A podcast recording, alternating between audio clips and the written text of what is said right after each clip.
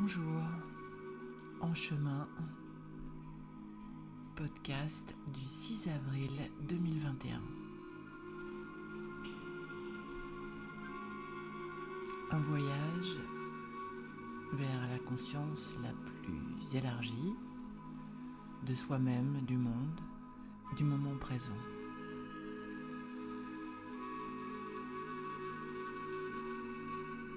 Tout récemment,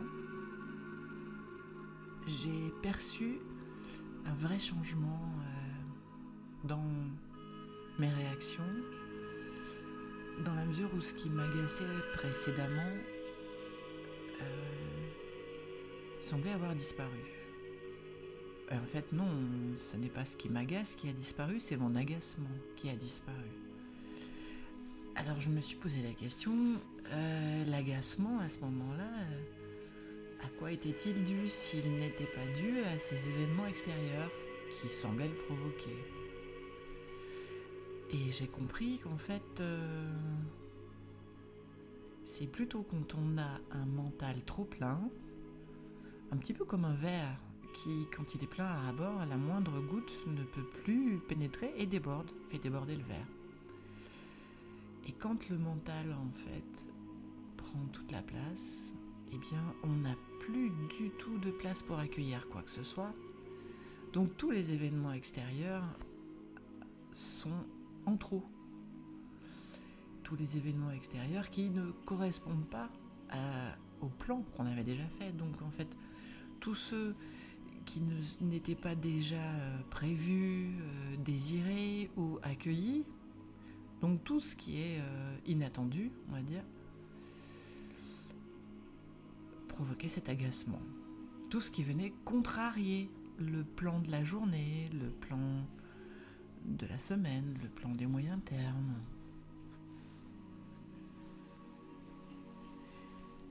Et en étendant cette réflexion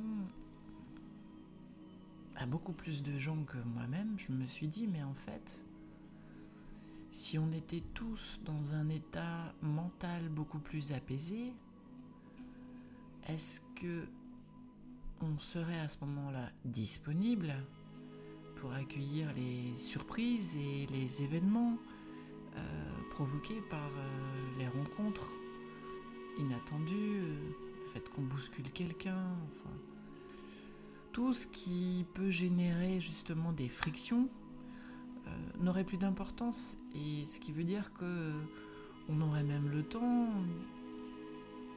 d'accueillir des surprises, des, rencontres et, d'en faire peut-être quelque chose de bien. Je me suis carrément dit qu'en fait ça, ressemblerait un peu à un monde idéal. Un monde où, euh, où chacun aurait encore de la patience, de la tolérance, du temps, de l'espace, de la bienveillance. Et que ce qui nous en sépare, c'est juste ce mental, ces préoccupations constantes. Ça, a l'air une évidence hein, quand on le dit comme ça, mais en fait, euh, personnellement, je suis vraiment dans un état de découverte. Euh, je suis pas jeune du tout, ça fait un bon moment que je chemine, mais là, tout récemment, je me suis enfin retrouvé dans un état où euh, j'avais absolument aucun problème avec l'incertitude des moments qui allaient suivre. C'était comme ça, je le, je le, vivais comme ça, il n'y avait aucun souci. Je me suis vraiment posé la question, est-ce que c'est est-ce que c'est l'extérieur qui est si différent ou est-ce que c'est moi? Et c'est comme ça que j'ai compris que c'était moi. Mais c'est vrai que j'ai pas du tout l'impression de vivre euh, la même expérience. Cette expérience-là, elle est agréable. Cette expérience-là, elle, euh, elle est fluide. Elle, euh, elle coule de source. C'est joyeux, c'est tranquille.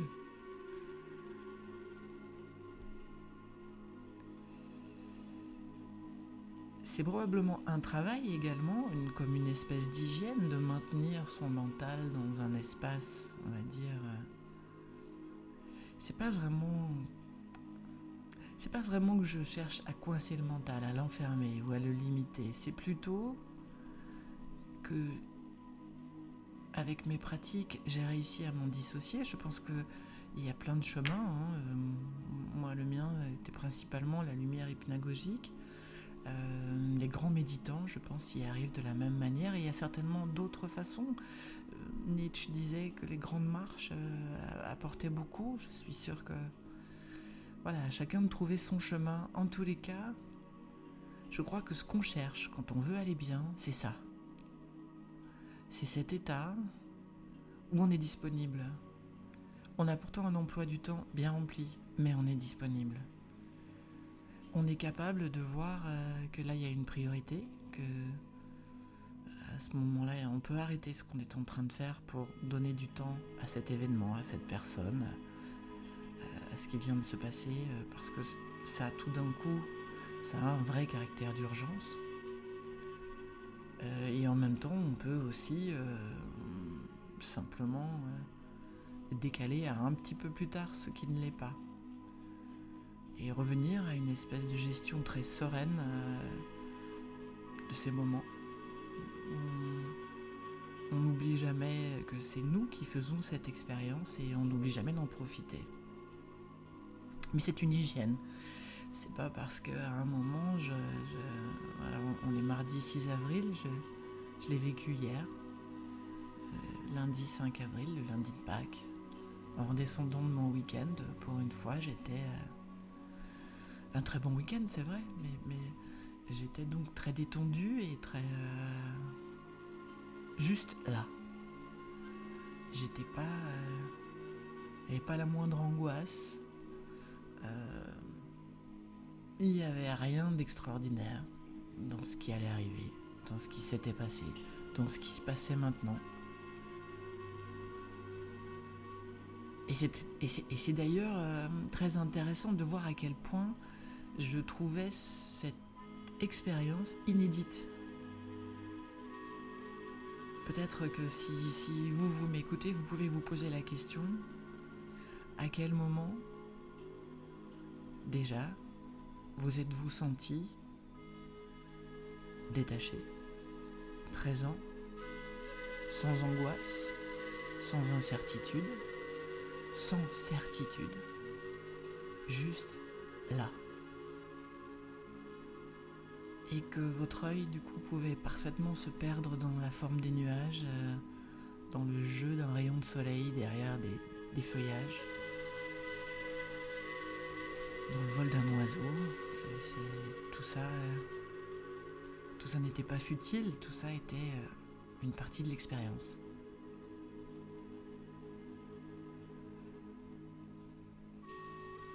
Que, est-ce que cet état-là vous est familier? Si oui, oh, chouette pour vous. Hein. Pour moi, c'était une première. C'était d'autant plus agréable. Euh, que je me dis que maintenant que je l'ai connu et identifié, je vais tout faire pour y revenir. Quelque part, j'ai peut-être trouvé le but de mon chemin. À bientôt.